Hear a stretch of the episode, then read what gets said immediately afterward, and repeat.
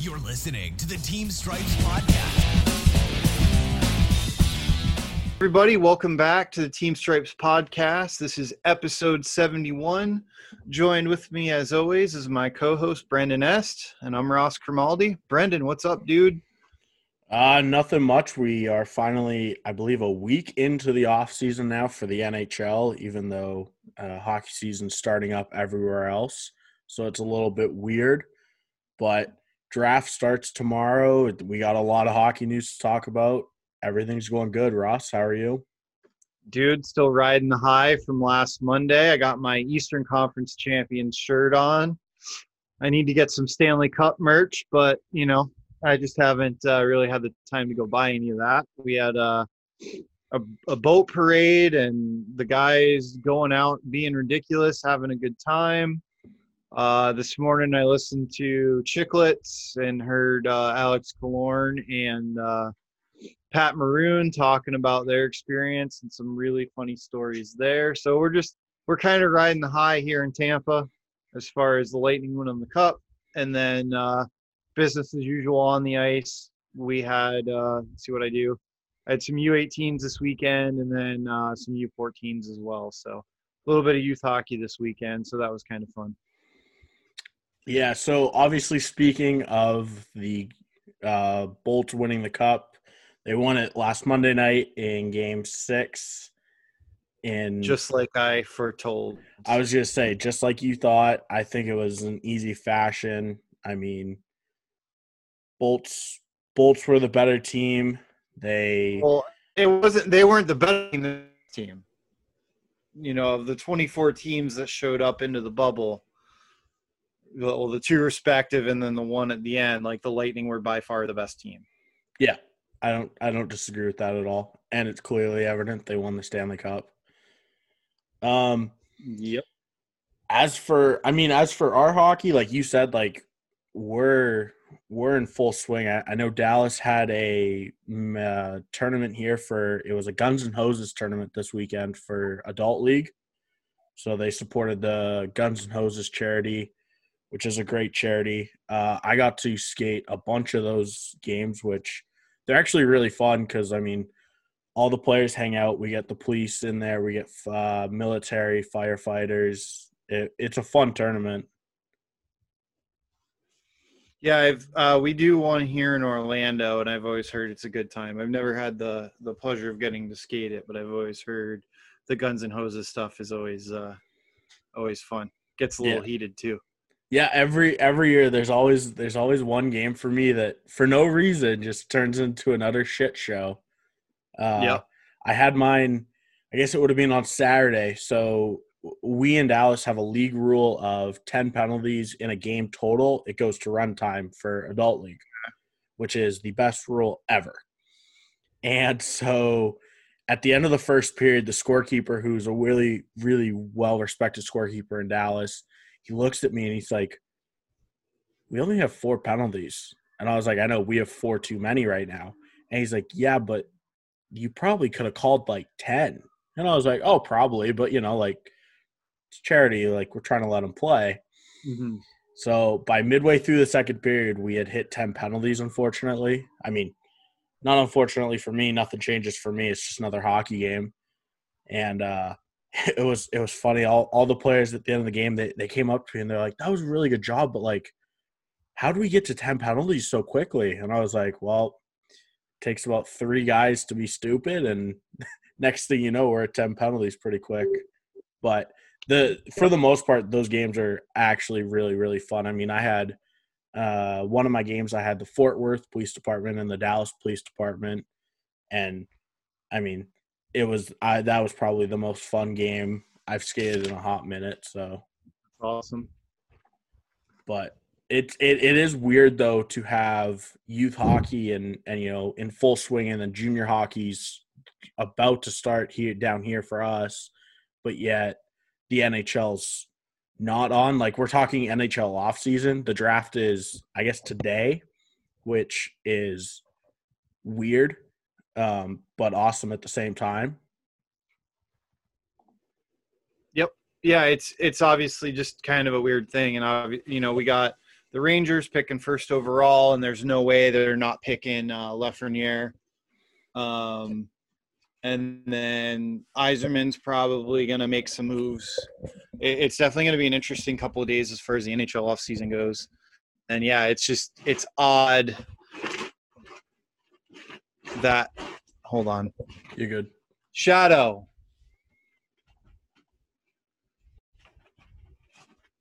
Can you thank you? It's odd that you know we're we're getting into the full swing of things and pro hockey's like oh yeah well we just finished so we'll see where we'll see where things take us because we don't even have a real start date yet for anything yeah but speaking of the draft that is i guess it's it's tonight uh we're recording on monday so it's tomorrow for us but round one's tuesday night um the rangers are obviously going to pick alex lafreniere he's going to be sick there with uh, Panarin and and that rest of that crew.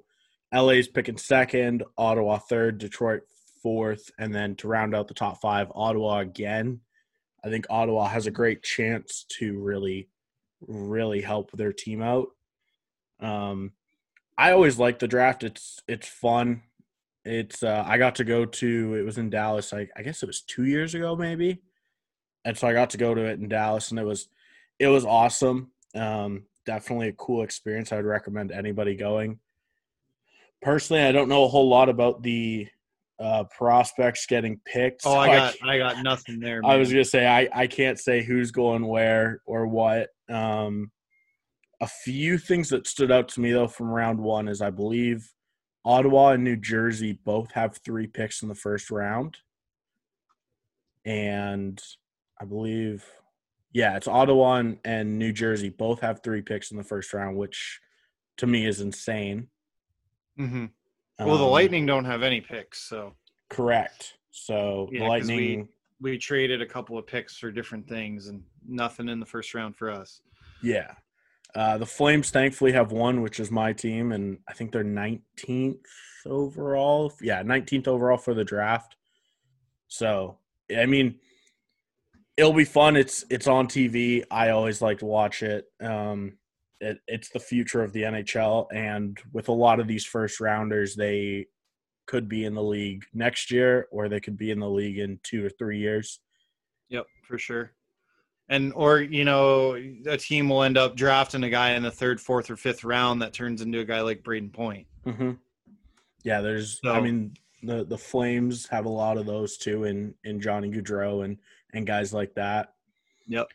But, well, speaking of speaking of the Flames, we'll kind of shift gears a little bit away from the draft. How about them new unis going back old school? Yeah, back to the uh, retros. Those came out back in the 80s and 90s when they first moved to Calgary, and to me, I love them. They the red ones were our third jerseys, probably for I think three or four years now. I have a Tkachuk one that's like the the red retro, and they are they are sick. And then last year with the Heritage Classic, we grabbed those jerseys and made those our road ones. And I think those are probably some of the best looking road jerseys in the NHL. I mean, they're they're just clean, classic, and easy, and I love it. Yeah. Yep. Yeah, for sure. They're gonna look good. You know, go into those full time. Mm-hmm. And then obviously we had the Vegas Golden Knights unveil a jersey that is freaking sweet looking, but like you said in our, our little chat prior to recording was they might not necessarily look that good on TV. I was gonna say they look good in pictures, and I I guarantee you at the game they'll look sick. But on TV, I'm scared that it's gonna be Nashville's mustard yellow round two. Yeah, very you know, very true. I, I guess we'll see. You would think that they might they would have tested those on the ice with a camera just to see what it's going to look like, but maybe the uh, the department at uh, at Adidas overlooked that. So I, I they're definitely the nice looking. Risky. They uh they remind me of the Michigan Gold Dazzle jersey, if you remember those. Um. So yeah, it's it'll be fun to see those on the ice. That's for sure. Yeah, I'd really like to see the league go to doing um, color versus color games. So last season, I went to a Lightning and Carolina Hurricanes preseason game. the Lightning had on their blue jerseys for being the home team, and Carolina actually had their red jerseys on instead of the road whites. And I thought it was pretty cool doing colors and colors. So like if teams are um you know don't have like a similar color so like what you know like the lightning and and the red wings or the hurricanes or you know just those are just two examples i can think think of off the top of my head. I think it'd be cool to see color versus color instead of you know dark and white. Yeah i mean i don't disagree but obviously you run into the issue of you get like a calgary versus the devils where well, you wouldn't do color versus. You wouldn't do that there. Oh, so you would do it for like a like not only teams with games. Yeah, only teams with contrasting colors. So it would have to be like blue versus red. I mean, it would be yeah, or cool. like like the Avalanche and uh like the Stars because they wear green. The Avs are purple. Yeah, like you know that kind of like those heavily contrasting colors. I don't know. I, it'd just be fun to see. I think it would be pretty cool. I know because that would also give the opportunity to get those third jerseys on the ice a little even more than just you know the saturday games that they're already they're only allowed to be played with. Mm-hmm. yeah i mean i don't disagree with that. I think it would be cool. I know um most teams will wear their road whites like at least once at home. Yeah. And then i it was it was funny. I remember i went to a calgary game in vegas a few years ago and calgary was wearing their home red on the road, mm-hmm. and I mm-hmm. was like, this just looks wrong. Well, I remember years ago the Canadiens used to wear white at home the first half of the season, and then after I think January first, they would wear red at home the rest of the season. So they would flip. Yeah, I mean, I God, I, I want to say that was maybe the late '90s. I could be wrong, but I, I just remember, I remember that being a thing for them. Well, because I mean, at, at one point the NHL was white at home, red on the road, yes. or dark on yeah. the road. But then I don't, I, I don't really know why they switched it. I don't either. I, think, I don't I mean, either. I, I, I think it was just a way to when they did. I think when they originally switched it, they were just thinking that you know to get people to buy more jerseys, probably. And then it's just never switched back. So, yeah. Speaking of jerseys, though, the one jersey that I wish the Flames did bring back was uh, their horse jersey. Oh, the flaming horse. Yeah, called Blasty. A lot of people just know it as the flaming horse.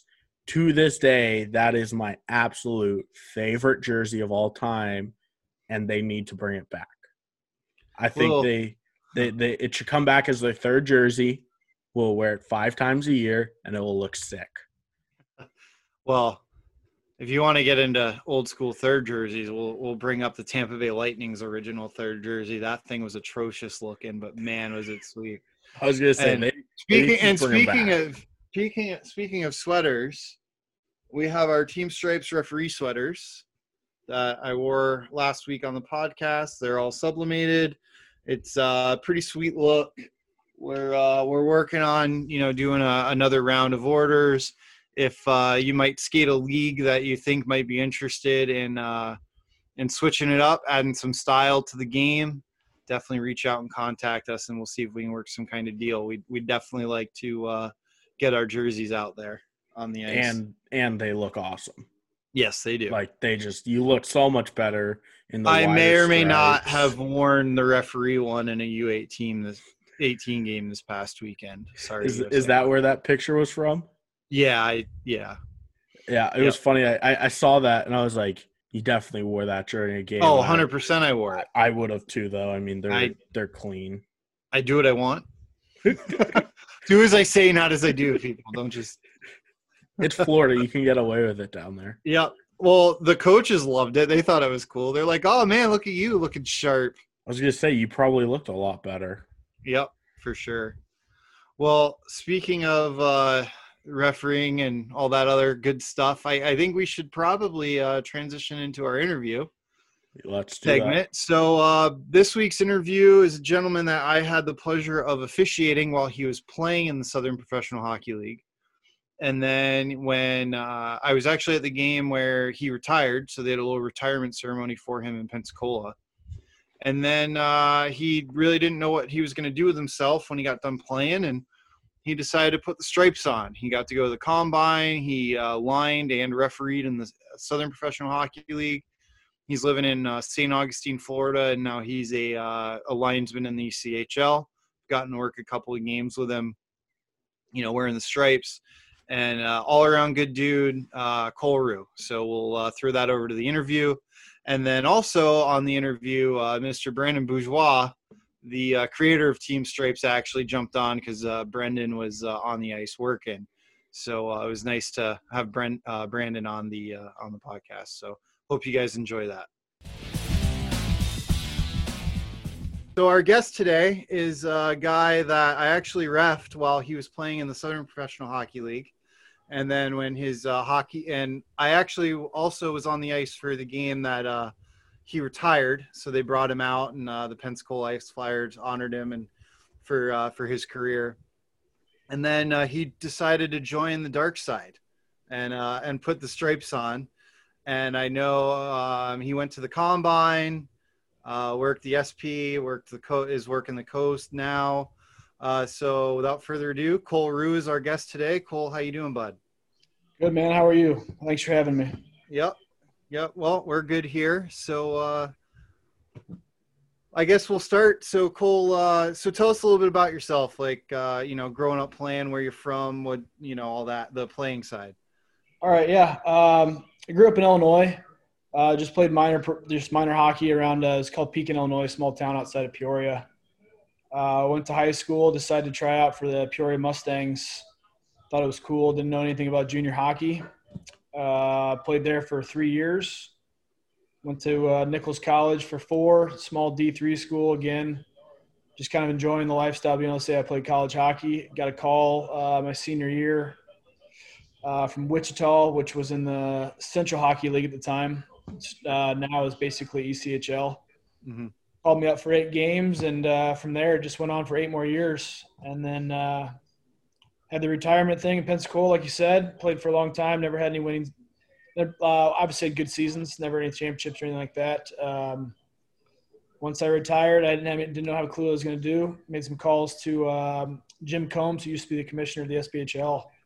He introduced me to the refing side, and like you said, did the combine, and uh, from there tried the little lifestyle of traveling around all the time in the SP. I was a linesman for a year. Uh, wore the armbands my second year, was all over the place. Wasn't very good at that by all means, but also didn't really like the stress. Yep. Uh, so uh, next year, I just made the call to the coast and uh, decided just right to be linesman. And here I am now working games with you, doing the summer stuff in uh, Florida, minor hockey, and it's been a lot of fun. Actually, it was good. It's been a fun transition. Yeah, for you know, for sure, and it was. I definitely enjoyed being on the ice with you when you were a player. Um, it was uh you know like if you were on the ice like you were you were pretty good about you know staying level head and, and kind of keeping things uh in check. I know you know with when you were playing for the rivermen um I, I had a few games where uh shit kind of went downhill and then i know you were out there and it because you were you know leader of the team and all that with with the rivermen. So like it was always nice knowing that you know a guy like you's out there kind of keeping everybody in line a little bit.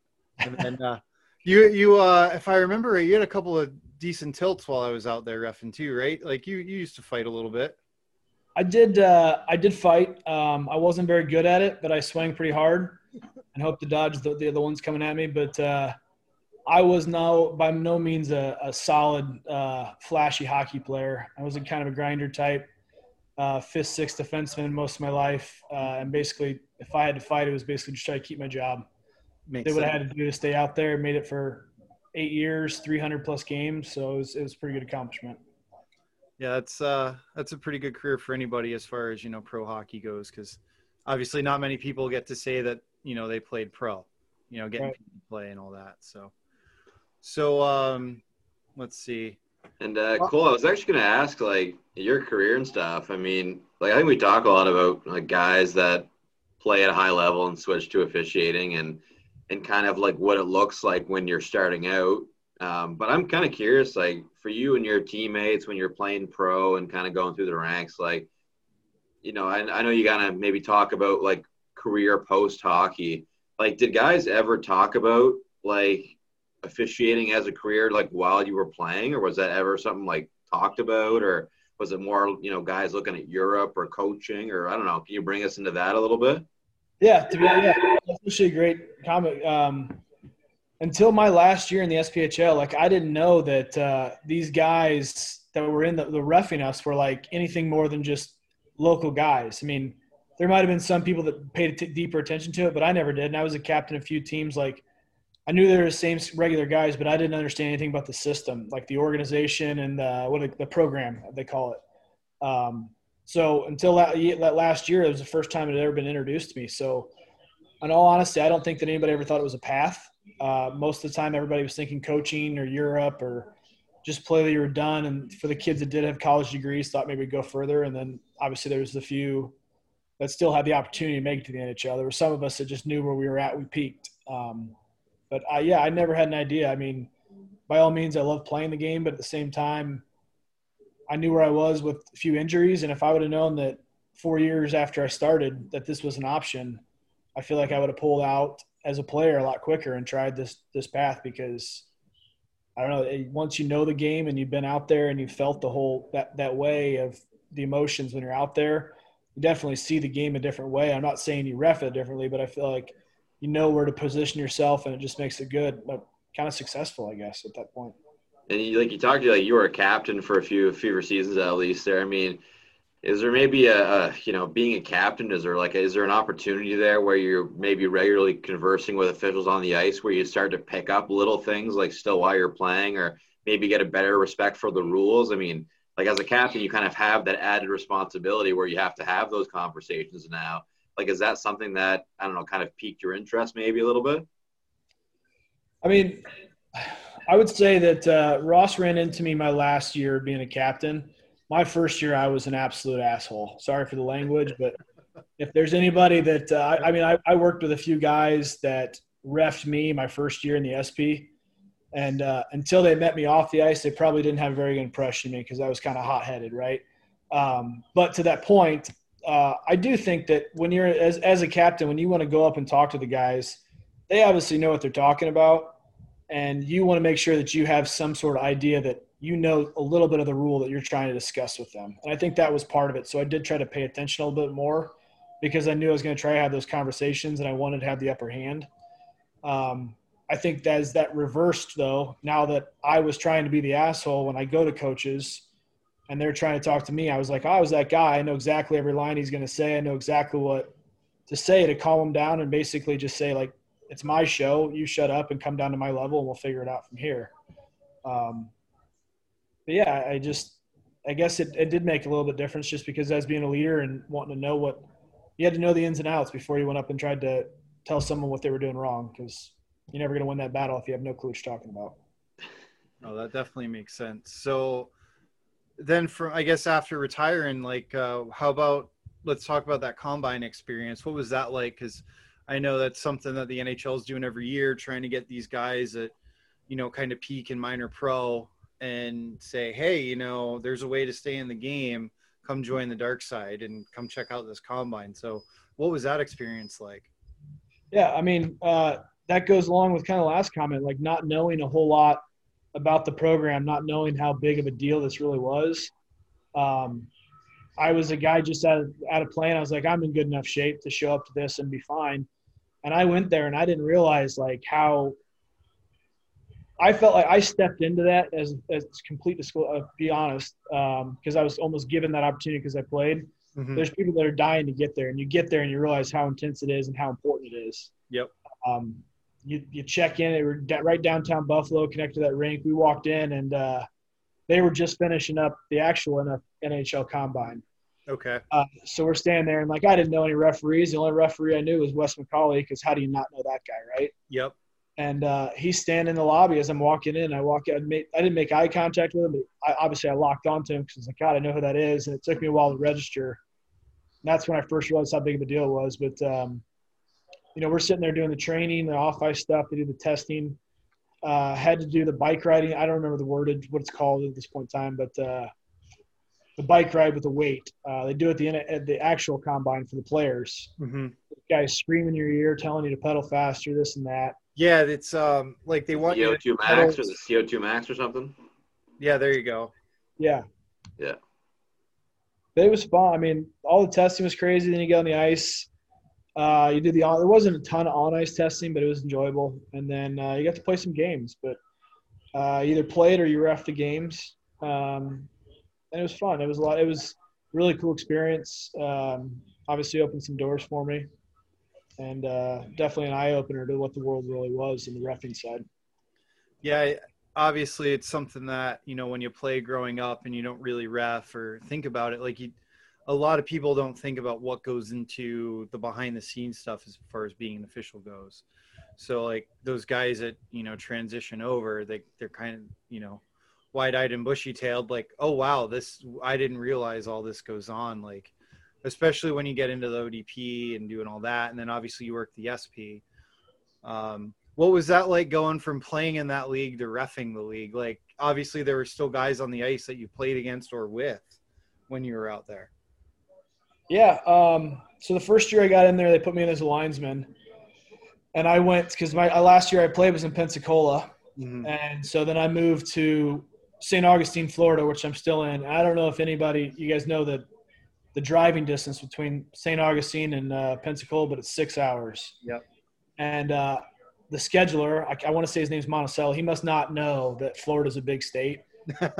Get me in Pensacola every freaking weekend. Obviously, playing there the year past. Yeah, I would say 65% of the team was returning guys. Yep. So I'm out there feeling like I'm just with my buddies, like they're playing a real game, and I'm just having fun, like still out there acting like I meant something, you know. So uh, first year was fun as a liney.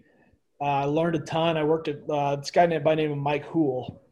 Yep. Uh, he was the linesman I worked with a lot. And then uh, Brueggemann was out there in that league. And um, the kid from Orlando, what's his name? Really funny kid, the comedian. Oh, Walker. Walker, yeah. So those guys, it was us, those four, those three, and myself, and we worked together all the time. It was a blast. Those guys uh, kind of just taught me what it was like to be a referee, both on and off the ice. Like yep. as a player, you don't necessarily get to have as much fun as you might on a good, you know, week with as a referee. I guess would be the best way to put it. I've always said the referees have the most fun. They do because you don't have to get up so early for that pregame skate, and you can kind of work yourself out of things, you yep. know. And then obviously in Pensacola, going to Seville Quarter after the game or McGuire's. Yeah, that was the spot. I still had uh as depressing as this sounds, the second year I went in there, I still had my card when I played there the year before. I was like, oh, I'm still a player, and they let me in for free, and I thought it was so cool. That's so great. Yeah, but uh, the lining part was great, and then the referee part when they put me the next year, they put me in the referee. Um, I was too closely removed to have the confidence to basically tell a guy that I fought or battled with mm-hmm. to go mm-hmm. fuck himself that I'm right, you're fucking wrong. Like get out of my face. Yeah. And I was too closely connected to be able to say like that's not a play that I that like although that's something I would do in the defensive zone, mm-hmm. it's still a penalty. I got to call that. And like I let the game play out the way I wanted it to play if I was a player. Yeah. Just walk that line too much where I play either call the phenomenal game mm-hmm. or I call the game that we had two back to back line brawls, you know? So gotcha. Uh, so it was kind of like for you adjusting from playing you're thinking about the game more from the perspective as a player than as an official and like it was just kind of that and especially obviously knowing the guys on the ice it's, it's definitely kind of hard so yeah and that's exactly it is but, I, um oh, like what, what kind of advice and feedback were you getting on stuff like that or like any anything that points like any particular maybe like a situation that sticks out in your mind uh yeah so uh, obviously i was the captain in peoria kind of had a weird leaving of there. Not it turned out to be blown up more in the media than it really was. Mm-hmm. Uh, but for what it's worth, I refed a game in Birmingham, Alabama with Peoria Rivermen, uh, and it just went to shit because I was all these guys I played with for two years. It was a coach that I grew up watching, had a really close relationship with. Mm-hmm. And I let the game go. Like I let it play out, play out, play out till it was just lost. And that's when we had a couple back to back line brawls it was just a shit show from la- from the beginning to the end. Like I wanted to get off the ice so fast, and Yeah. they were still doing like the the before they even players got off the ice. I left the ice because I was like, you know, this is over. This was bad. Yeah. I had to drive from Birmingham to Macon, Georgia. So Alabama to Georgia. I don't know how far it was. A Couple hours. Yeah. Uh, Stan Sturzik Okay. actually called me, and he was uh, he was in the, in the he was in the system as well. And he talked to me for like an hour and just said like this shit happens. Like you Mhm. just have to be a man about it. And the next day show up and you know it's just like as a player, everybody has a bad game. Sometimes you just have to figure out how to manage it and show up as a man the next day and be like, yeah, I fucked up. No one got hurt. No one died. The outcome of the game wasn't really indicated by me, so I just got to show up and make make a difference and be better the next night. Um, and lucky for me, first period was a great period. There's a couple fights, like it was squirrely, and then as they were skate walking off the ice, the tunnels from Macon, I have to remember they're pretty close. Like you have to kind of cross each other a little Yep. bit. And they're going out, and the two coaches start chirping at each other, and all of a sudden they're face to face. So I got to kick Jean-Guy out the next night after a period. So I didn't have to listen to the cocksucker for the rest of the night, and I was good to go. It was perfect. There you go. Yeah. One minute, and they didn't have an assistant coach, so it was just players on the bench. and it happened to be a kid by the name of Ben Escroba, who was my D partner, and he wasn't going to say anything to me, and no matter what happened. So But I gotta ask, like you know, we, like they always talk about like you know former players they jump in and it's like they have the advantage because like they know the players, like they you know they have a feel for the game. But, but can that also be like a detriment sometimes where like maybe you have a buddy from your team last year that comes up to you and goes, you know, throws in a couple curse words and say, you know, man, like what the fuck was that or what the hell was that? Like, is that maybe a bad thing too, or the guys are so comfortable with you that they're almost too comfortable? I guess. I think so. I 100% think so. And I think that that's what probably got me into a little bit of trouble. And maybe it's not, it just happened to where I lived, right? So if I didn't live in Florida, maybe I, they didn't put me right in the SP to learn that way. Maybe they put me in the coast because of my situation. Um, and maybe I don't know how it broke down for everybody else that went from playing to that, but 100% in a eight team league, when you were in there for three years and a captain for, I guess a captain on all three years you were there, everybody knew who you were. So they all felt comfortable coming to talk to you and they felt like they could say whatever, whatever they wanted to say, whether good or bad. And it definitely made a difference in my refing a bit. Like the way I grew as a referee, 100%, it made a huge difference. Yeah, that that definitely makes sense, especially when you know you have that those relationships there, and it just it's one of those things, like you said, it's hard to go from you know skating with a guy one year, fighting him one year, to then calling a penalty on him and then telling him to go f himself. Kind of, it's like like shit. Like now I'm in charge, but we're still kind of equals, but I'm in charge. Like it, it just kind of an awkward place to be in. That's for sure. Right. I mean, think about from the coach's standpoint. So mm-hmm. Rod Aldoff is my coach the year prior. Uh, Jeff Bess, I played for him as a year. He was a coach in the league. Yep. And then Jean-Guy Trudel was a coach that I played for. So I got three coaches in the league that I played for. And I'm always for whatever it is, like I'm yes sir, yes sir when I'm playing for him. Yeah, I'll go out, fight that guy, bleed for you, whatever. Yeah. And then I got to totally role reverse and have them motherfucking me and me not be able to like, yes sir, you're right, I screwed up to say, Yeah. No, go fuck yourself. You're wrong. I'm. This is my game. You just sit back and listen to me, kind of thing. So it was difficult for sure. Yep. Yeah, like you talked about, like you know, you had I don't know what your fighting record was back when you played. Like you mentioned, you had some scraps and stuff, but like I'm kind of curious, like you know, for you when you were fighting a player or something like that, like, or was it ever in your, the back of your mind, okay, you know, hopefully there's a good linesman here that could protect me if I've ever gotten in a bad spot. Like, did that ever cross your mind, or was it something that was kind of an afterthought? Because I'm kind of curious, like for you now as a liney, where you've had that part of your game, like as a player, is that something that the players kind of appreciate now that you can really kind of protect them, I guess, if they're in a bad spot? I think uh, as I got later in my career and realized more of how it went down with fighting, I did understand that, and I definitely think that as a as a linesman in the league, I have a better understanding of where to when to make situations where I'm going to jump in Mhm. or know when a guy's in a spot and know where to grab to try to help the guy if he is in a tough spot. Um, when I was younger in fight, I had no idea what the referees were really there for because I knew as a player, for what it's worth, I had a ton of respect for the game, and I knew that when whatever happened, whenever someone hit the ground, it was over. Yeah. Uh, I would. I'd never had a really bad one my way, in terms of me being on the bottom of that pile. So maybe I'm lucky there, but at the same time, I wasn't fighting heavyweights. Like I was picking up that goal scorer that was being a dick. Like you know, I'm gonna jump him and look tough for the girls, kind of thing. So there you go. yeah, Well, I mean, isn't that why we were involved in hockey anyway? The girls, right? Yeah. Not the referee said. oh, no. I couldn't score goals, so I might as well try to fight. So I had something to talk about to a girl at the bar that night. I mean, come on.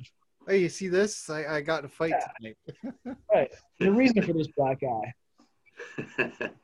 so awesome. Yeah. Um, let's see, and then obviously, like here, we were doing youth and junior and and you know coast league stuff. What's it been like? You know, as far as you know, become one of the boys on the officiating side, like compared to like playing, like the camaraderie, I guess. No, I get what you're saying. So we were just in Tampa and like it's a blast. Like those guys down there in South Florida, we have so much fun together and like it's just like playing days in my mind because like there's a couple guys that I could think of that like my years in Kansas City were phenomenal. I lived with a couple guys that I haven't spoke to for I don't know how many years, but if we ran into each other at a bar, planned something, Mhm. we'd hit it off like nothing ever happened, like we were together yesterday, right? Yep.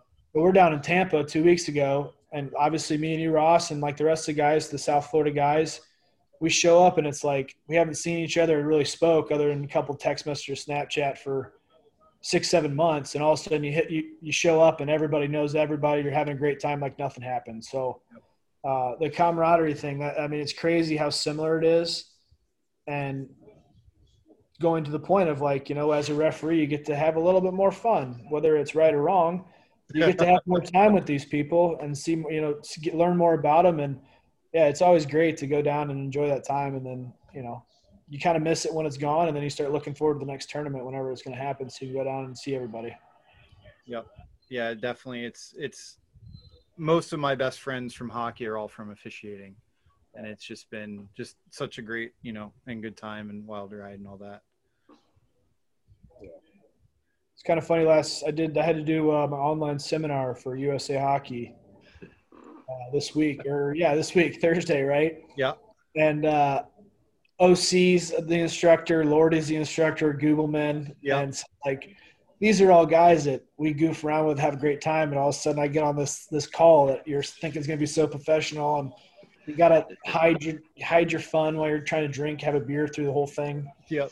These guys leading the cause, you're just I was just dying laughing the whole time. Oh yeah, for sure. I know. Uh, I taught a seminar last weekend, and and I was um, having a few while I was while I was teaching. Probably shouldn't admit that, but you know, It's three hours long. I mean, what are you supposed to do? I know. I well, it was a level. I was doing a level one, so it was like five hours long. Was- My God.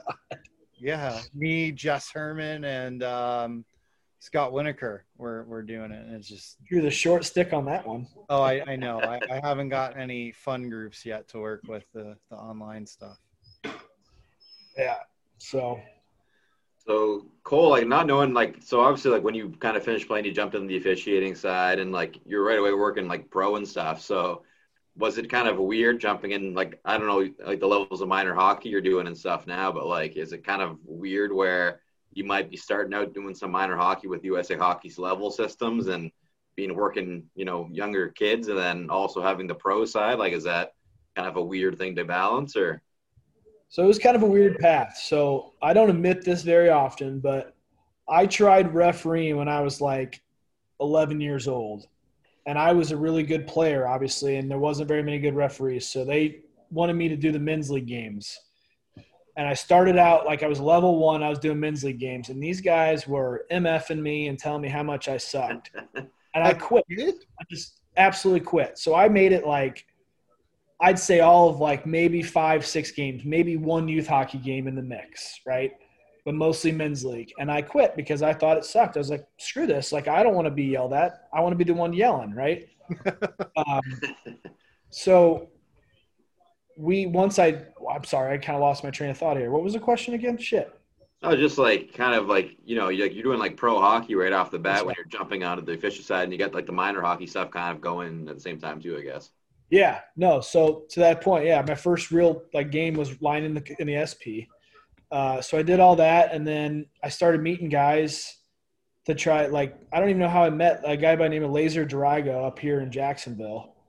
He got me connected with it. So yeah, it's been to start there and then kind of bounce back the hardest part is the rule changes. Mm-hmm. So ECHL's got one rule book, right, that we have to deal with, and then uh, what is the, the college leagues down here have a different rule book? They college, run, yeah, college and junior use the NCAA book. Yeah, and we then you go and ref, youth book, and then you go and ref a youth hockey game, and it's like the 14 year olds can tag up, but the 12 year olds they can't.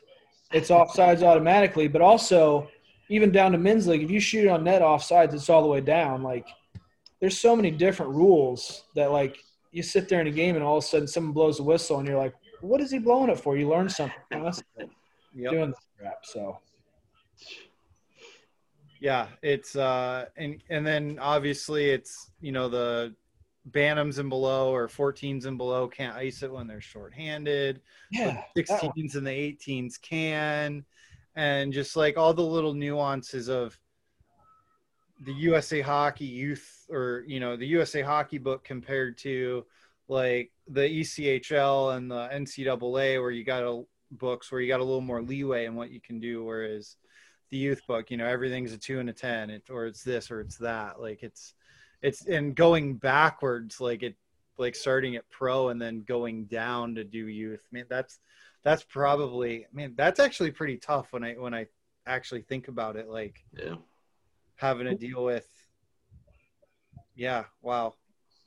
just think about just talk like communicating, right? Like mm-hmm. you in a normal conversation with a grown person when you're heated in argument, there's a lot of words that come out that you four letter words, I guess. You yeah. can choose which one you want. Whatever they come out is not appropriate for an 8U game. And like, no, got mommy up in the stands over top of you telling you how much you suck, and she has no idea what she's talking about. Like, her kids blue laces and tied backwards. So uh, you don't even know what's like the that was the hardest part for me is trying and I'm a father is the worst part. Yeah. Uh, to try to translate between that, I guess. But See, the thing. I don't know if it sounds bad, but the most frustrating thing is, yeah, when you're doing like pro games or high level stuff, and you know people know the rules. It's a great level of hockey. Then you go and do, like you said, like an 8U game, where a lot of people involved may have no clue what's going on and they just yell for no reason and like you're like do i even want to fight this battle right now do i want to explain the rule book right now i don't i don't know you know what i mean no 100% and, and typically those games are what 8.30 in the morning 9 o'clock in the morning and none of yeah. us like i don't want to listen to anybody bitch especially someone that i don't know yep. i got a pounding headache or i just early like leave me lay off me with this one Yep. Sounds about sounds about par for the course down here in Florida with them. La- well, it was unreal. Last Sunday I did um a U16 game at like uh, I think the start the puck drop was at 10:15. I rolled into the parking lot at 9:45 in the morning. The parents were in the parking lot slamming Bud Budweiser. I texted OC right away. I was like, "Dude, there's parents pre-gaming." He goes, no surprise. I go, it's 9:45 in the morning on a Sunday. It's okay. It's because it's Sunday makes it okay. Sunday yeah. fun, right? Yeah, Sunday fun day, exactly. in, in dealing with uh get an early start on church, I guess, huh? Yep. yep, exactly. You're making church, right? You get some wine. So exactly. The same. Yeah, I gotta say that's a first on me. I mean, maybe it's because we're we're used to doing hockey in the winter here in Canada, but there ain't no beer drinking at nine thirty in the morning here very much. that much. Mid February there, walking through two feet of snow. Yeah, I don't think that's. I don't think that's yeah, happening. well, mid February here it's like sixty degrees, so. I was gonna comment on the fact you're wearing a sweatshirt. That sucks. Yeah, well, it's it's because it's a weekend too, but uh, yeah, it's it's it's fall here now. It's it's I don't know what your Fahrenheit Celsius conversion is. Uh, when you say 60, I have no idea what that means, truth be told.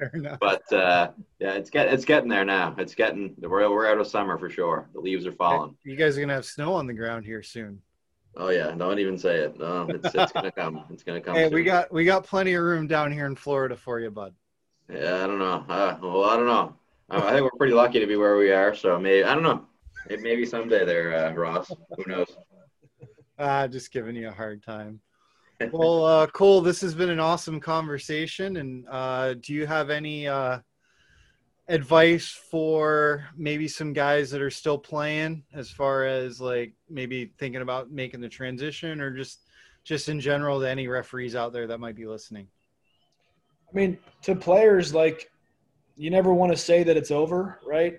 But at the end of the line, sometimes when you're playing, you kind of know that this is your peak. Like, enjoy that peak and then maybe consider options. Once you're out of the game, unless you have like a real background, like career path, it's kind of a guessing game. If you want to try to prolong that life a little bit longer, maybe consider this and see the coming of the, like, I don't want to say, is it the coming of the end, see it earlier, but pay attention to that stuff because it's a fun option and you learn a lot and uh, you're still in the game. And I tell you right now, I get to do a lot in Jacksonville, and uh, you know they get a lot of people there. And you skate out, whether or not they're booing at me or they're saying you know whatever, cheering for me. It's still cool to hear that amount of people and come out. The lights are off. The intro video, like you still feel like you're part of the game. Like Yeah. I still, that's the reason I do this shit is because I still feel that. I'm 35 years old now, and I'm six years removed, I guess Mm-hmm.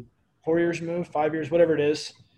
And those games, that's that's my high. Um, it's awesome. And then to the younger guys just getting into this, it's a lot of fun, and you make a ton of friends. And uh, most of the friends that I have currently are the guys that I've met through roughing. I hang out with through roughing, and you know, if I didn't have those guys, some people to talk to, guys like Ross, that want to bring me on a podcast, and I don't know what I'm supposed to be doing on really, and uh, it's fun. So you make a lot of friends through it. You learn a lot, and uh, you know, it's good fitness. It's fun, and you're in, involved in a game. So give it a shot. If you've never tried it, give it a shot, and don't let some prick of a coach mfing you in the stands telling you you suck break you down because you're going to hear that your whole life. Just get over it.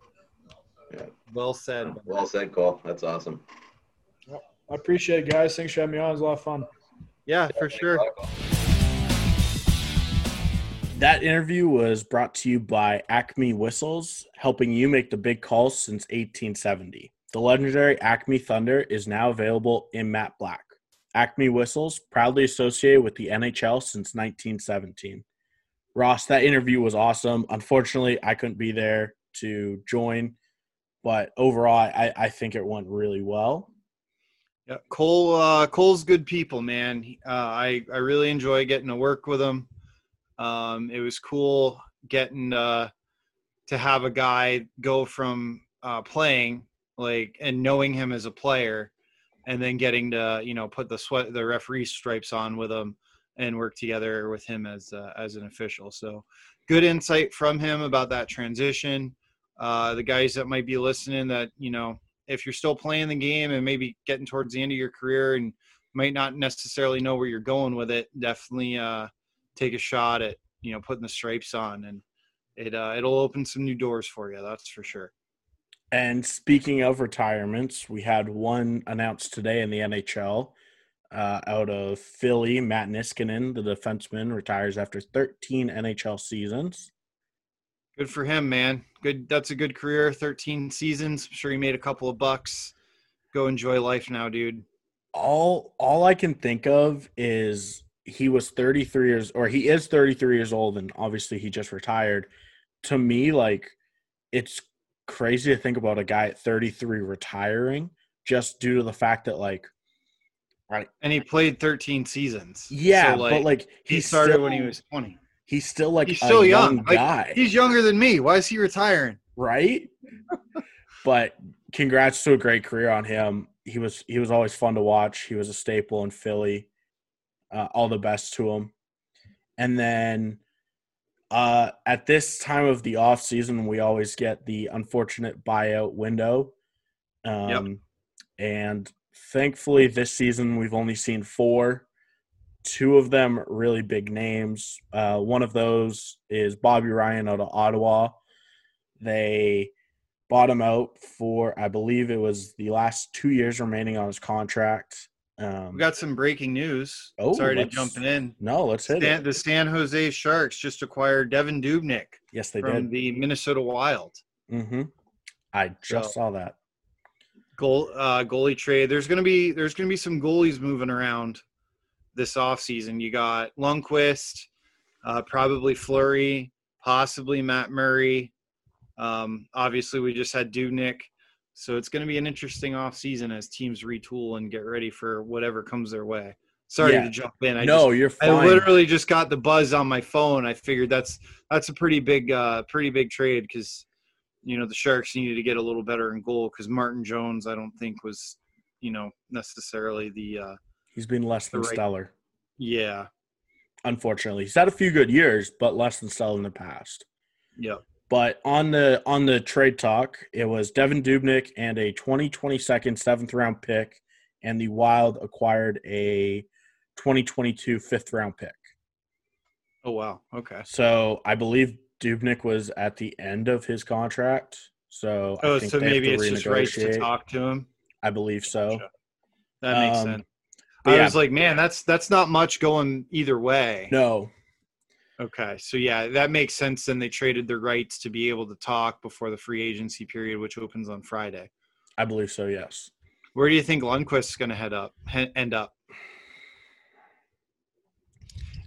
It's so funny because all the memes that I saw were like, he's going to Tampa to hang oh. out with McDonagh, Girardi, and and uh, and the rest of the uh, Rangers that have all come here. I was just saying, like, I mean, But we would- don't need another goaltender. We're good. Yeah, I mean, it, it, it's a weird spot because a, a team that needs a goaltender is probably not a cup contender, and at this point in his career, he wants to go to a cup contender. So, Yep.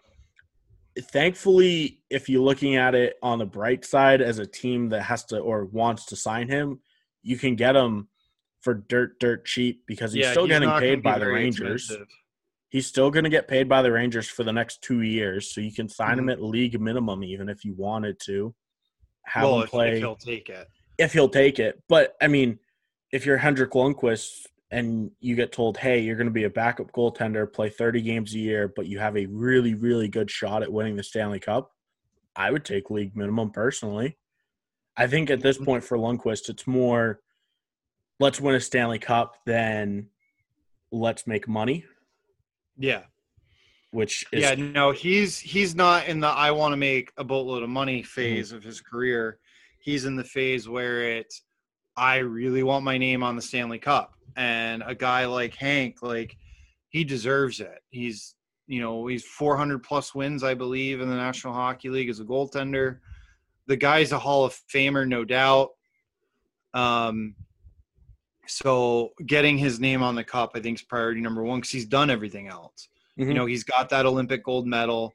Again, he's won the 400 plus games. He was, you know, he's Mr. GQ off the ice as far as, you know, always rocking some super awesome looking suits.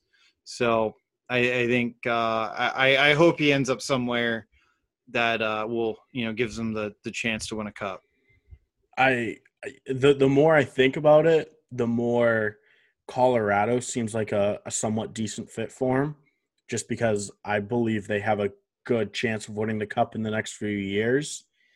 Their goaltending, as strong as it is, is quite young, and you bring in Lundqvist to mentor the younger guys. I mean, that's huge for any goalie. Yeah, and then uh, I think uh, Dallas is re-signing Khudobin. Obviously, Mhm. They got uh, Bishop locked up for a few more years at like a four and a half million dollar cap hit or something like that. Yeah, Something close to that. I know it's under five, so uh, so Dallas will be set there. Khudobin's going to get a nice little paycheck.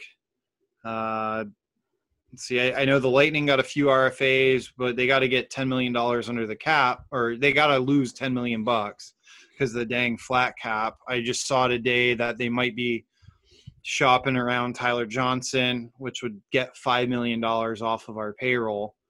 Um, I love Tyler Johnson. I would hate for him to not be a Bolt, but I'm just happy that you know if he does get moved, excuse me, um, that he was able to win the cup with this team because he's been such a a vital part of the Lightning uh, the last few years. And honestly, I've kind of been prepared for him to go away anyway because with Seattle coming about next year, and he's from Seattle, always from like the Spokane area. I I'm pretty sure that you know when when uh, their number comes up to pick the expansion draft, he was going to go there anyway. So in my head, I only had one more year of him being on this team anyway. Um, but we'll see what the Lightning do. Free agency is going to be nuts. Um, and then who knows if are we going to play 70 games? Are they going to play 82? Who who knows? Yeah, this this next few years, especially with the flat cap, is going to be something that I think a lot of people Well, don't really know what to do because teams teams plan well, for teams the are planning, you know, yeah, on for it the going cap up. to rise. So, because had the cap gone up, the Lightning aren't in this position. Correct. you know so it's just one of those things like you we're kind of stuck. And then with fans if fans aren't allowed in the building and revenues down next year the cap might not go up that much. And then teams are going to be again in that situation where we have these backloaded contracts anticipating the cap going up. But then if we get to full arenas again this season let's say and then everything's business as normal you might see a huge cap jump. So, you know, who knows in this day and age with the way the world is. Yeah. Speaking of the cap and having to pertain to buyouts, uh, the Pittsburgh Penguins bought out the remaining five years on Jack Johnson's contract. Oh wow. Yeah, so that that happened today, and I believe if I'm correct, Penguins are always up kind of close to the cap. So that's obviously, I think, a big reason of why they. He he might be one of those guys that they um. They they buy out and then they bring him back for let's say a million dollars, just so the cap hits less than Yeah.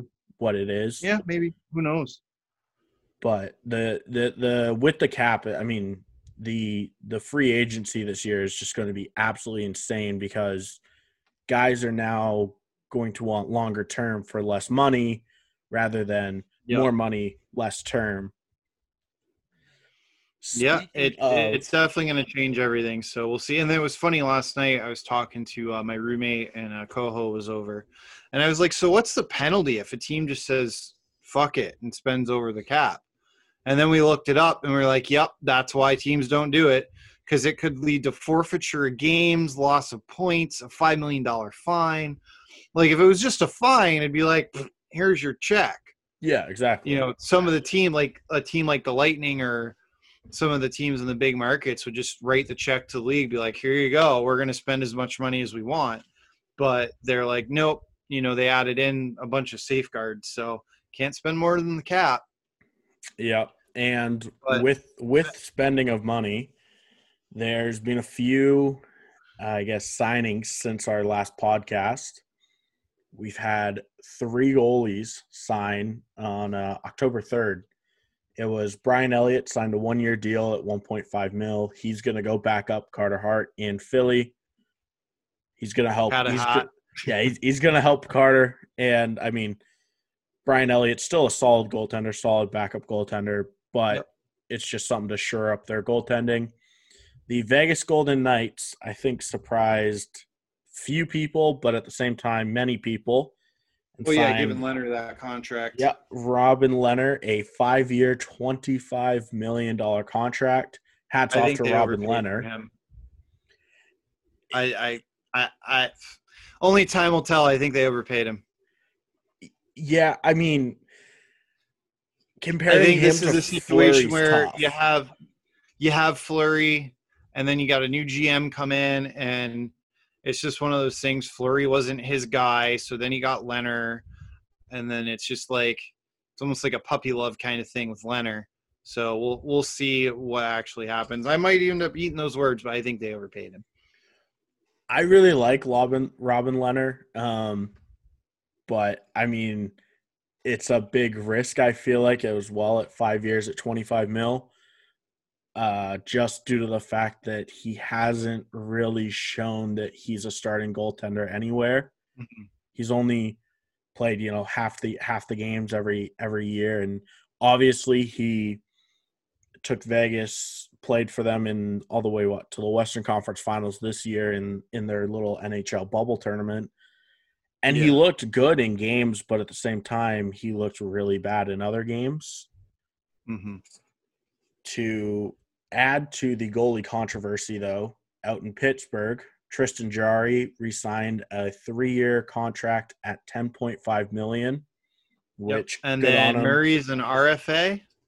I believe Murray's a UFA this year, unrestricted. Oh, is he UFA? Okay, I wasn't sure. Um, Andre Sekera of Dallas signed a two-year, three million deal. Nothing major there. Good D man, solid stay-at-home D man. A surprising one for me was Toronto signed Jason Spezza to a one-year contract at league minimum of a hundred thousand or seven hundred thousand. Hmm, why not? Yeah, Veteran I- guy, bring him in, see what happens. Whatever. Yeah. And then one last one that it was a two year length contract. I don't know the, the values or anything, but Sebastian Aho of the Islanders Okay. as, as an yeah. I mean he's been good there. okay. so Yeah, makes those sense. are, those are all the tra- or the the free agents and and uh, restricted free agent signings up to this point of note, I should say. But Yeah, and I'm sure obviously next week we're gonna have a lot to talk about. yep, As far with as with that goes. Friday, I think it's We got the draft, free yeah, draft, free agency, all that stuff. So we'll see what happens this week. Um, I think we're good on uh, on that topic because again, this week's going to be nuts. Looking forward to seeing who adds who, what happens. Uh, we'll, we're going to try to get another good guest lined up for everybody. Going to go ahead and plug our Team Stripes Academy. Any of you guys looking to improve your game, want to, you know, if you're curious or just want to, uh, you know, get some really good uh, material and lessons from one of the best to ever do it, Don Koharski, check out the Team Stripes Academy. Yeah, one last thing I wanted to say before we finished up here was we all know the Sharks traded Devan Dubnyk, but as well as today, they traded Ryan Donato. Uh, the Wild traded Donano to the Sharks as well for a Oh, so 2021 two trades between those teams. Two trades, one day, two separate transactions. I don't know. Huh. I don't know why they just didn't do it all at once. Um. And then also another one that stuck out to me is Olli Maatta went to the Kings from Chicago, which Okay. Olli Maatta is a younger defenseman, really solid. He's going to help the Kings for a while. I guess the Kings are in the middle of a rebuild, so it does make sense. hmm But that's all I have as for trades. One last thing that we need to bring up, which I think is really interesting the QMJHL, the Quebec Oh yeah, I Major completely Junior forgot League about that. they adopted a new fighting rule. Um, so I guess last year and, and all the years prior, their fighting rule was like the NHL you fight, you get five minutes, you come back into the game. They now changed it to a 15 minute penalty. So you get a five minute fighting plus a 10 minute misconduct. So your fight now carries 15 minutes in the box rather than five. they they don't really have that big of an issue with it. I don't think in the queue. Well, I don't think there was much. Yeah, I was just gonna say I don't think there's much fighting in junior anymore. Anyway. yeah, but I mean, especially in the queue, the queue's a lot more skilled league than anything. It's, I mean, in in, I in honestly let, let's let's just call a spade a spade here. They needed some money. They Yep. asked the government for money. The government said, "Well, we don't like that you still have fighting. So if you increase your fighting penalty, we'll give you twenty million dollars." which is exactly said- what happened. Okay, well, we'll take your twenty million dollars. We'll increase the fighting penalty. So now, fifteen minutes for fighting, and we got twenty million dollars to help us get through this season. So, you know, sometimes it, it it was a political move. You scratch my back, I'll scratch yours. You know, fighting is becoming less and less part of the game. So whatever, and it's safer for the kids. Yeah, I have, I have no issue with it. Um, as long or I mean, I just as- I don't like that it was done because of politics instead of like done by, you know, hey, you know, we should do this because safety, not because we'll get money. That's yeah. the issue I really have with it. Yeah, I, I don't disagree. As well as the 15 minute penalty, there is after five fighting majors, so after your fifth fighting major, it's a one game suspension, Okay. which the amount of guys fighting that's a junior lot of leeway though. Five fights before you get suspended. I'm okay with that. Yeah, I mean, like if if you have five fights in a year, like that's kind of surprising in my opinion. Um, I mean, I, I'm a okay with the rule. That's how it is in the North American Hockey League. It's 15 minute penalty for fighting. So like, Mhm. I have no issue with it. If a guy wants to fight, they have the option, but you have to understand, hey, it's going to carry 15 more, you know, 10 more minutes Yeah. than what we are expected. It does Fighting will be suck. way down in the queue this year if it wasn't already. I was gonna say like it, it's always been down just because the Q's more of a, a skilled league anyway. I Mhm. mean, if this was the or you know the WHL up in Canada, then we're talking a different story because there's more fighting. But even now, that's there's less fighting in every league. Period. yep. I I just thought it was an interesting tidbit. Um, a weird rule change. Not often do you see a like a government get involved in the rules of hockey, Yep. but Again, it was you know. they needed the relief. Yes, sir. So I think with that though, that wraps up episode 71 of the Team Stripes podcast. Please, please, please check us out on all of our social medias at Go Team Stripes. Follow us on Facebook, Twitter, Instagram, Discord. Subscribe to us our YouTube. And I look forward to seeing you guys next week. Sounds good. Uh, yeah, guys, it's a pleasure as always, and uh, we'll catch you next week on the podcast. Thanks for listening to Team Stripes.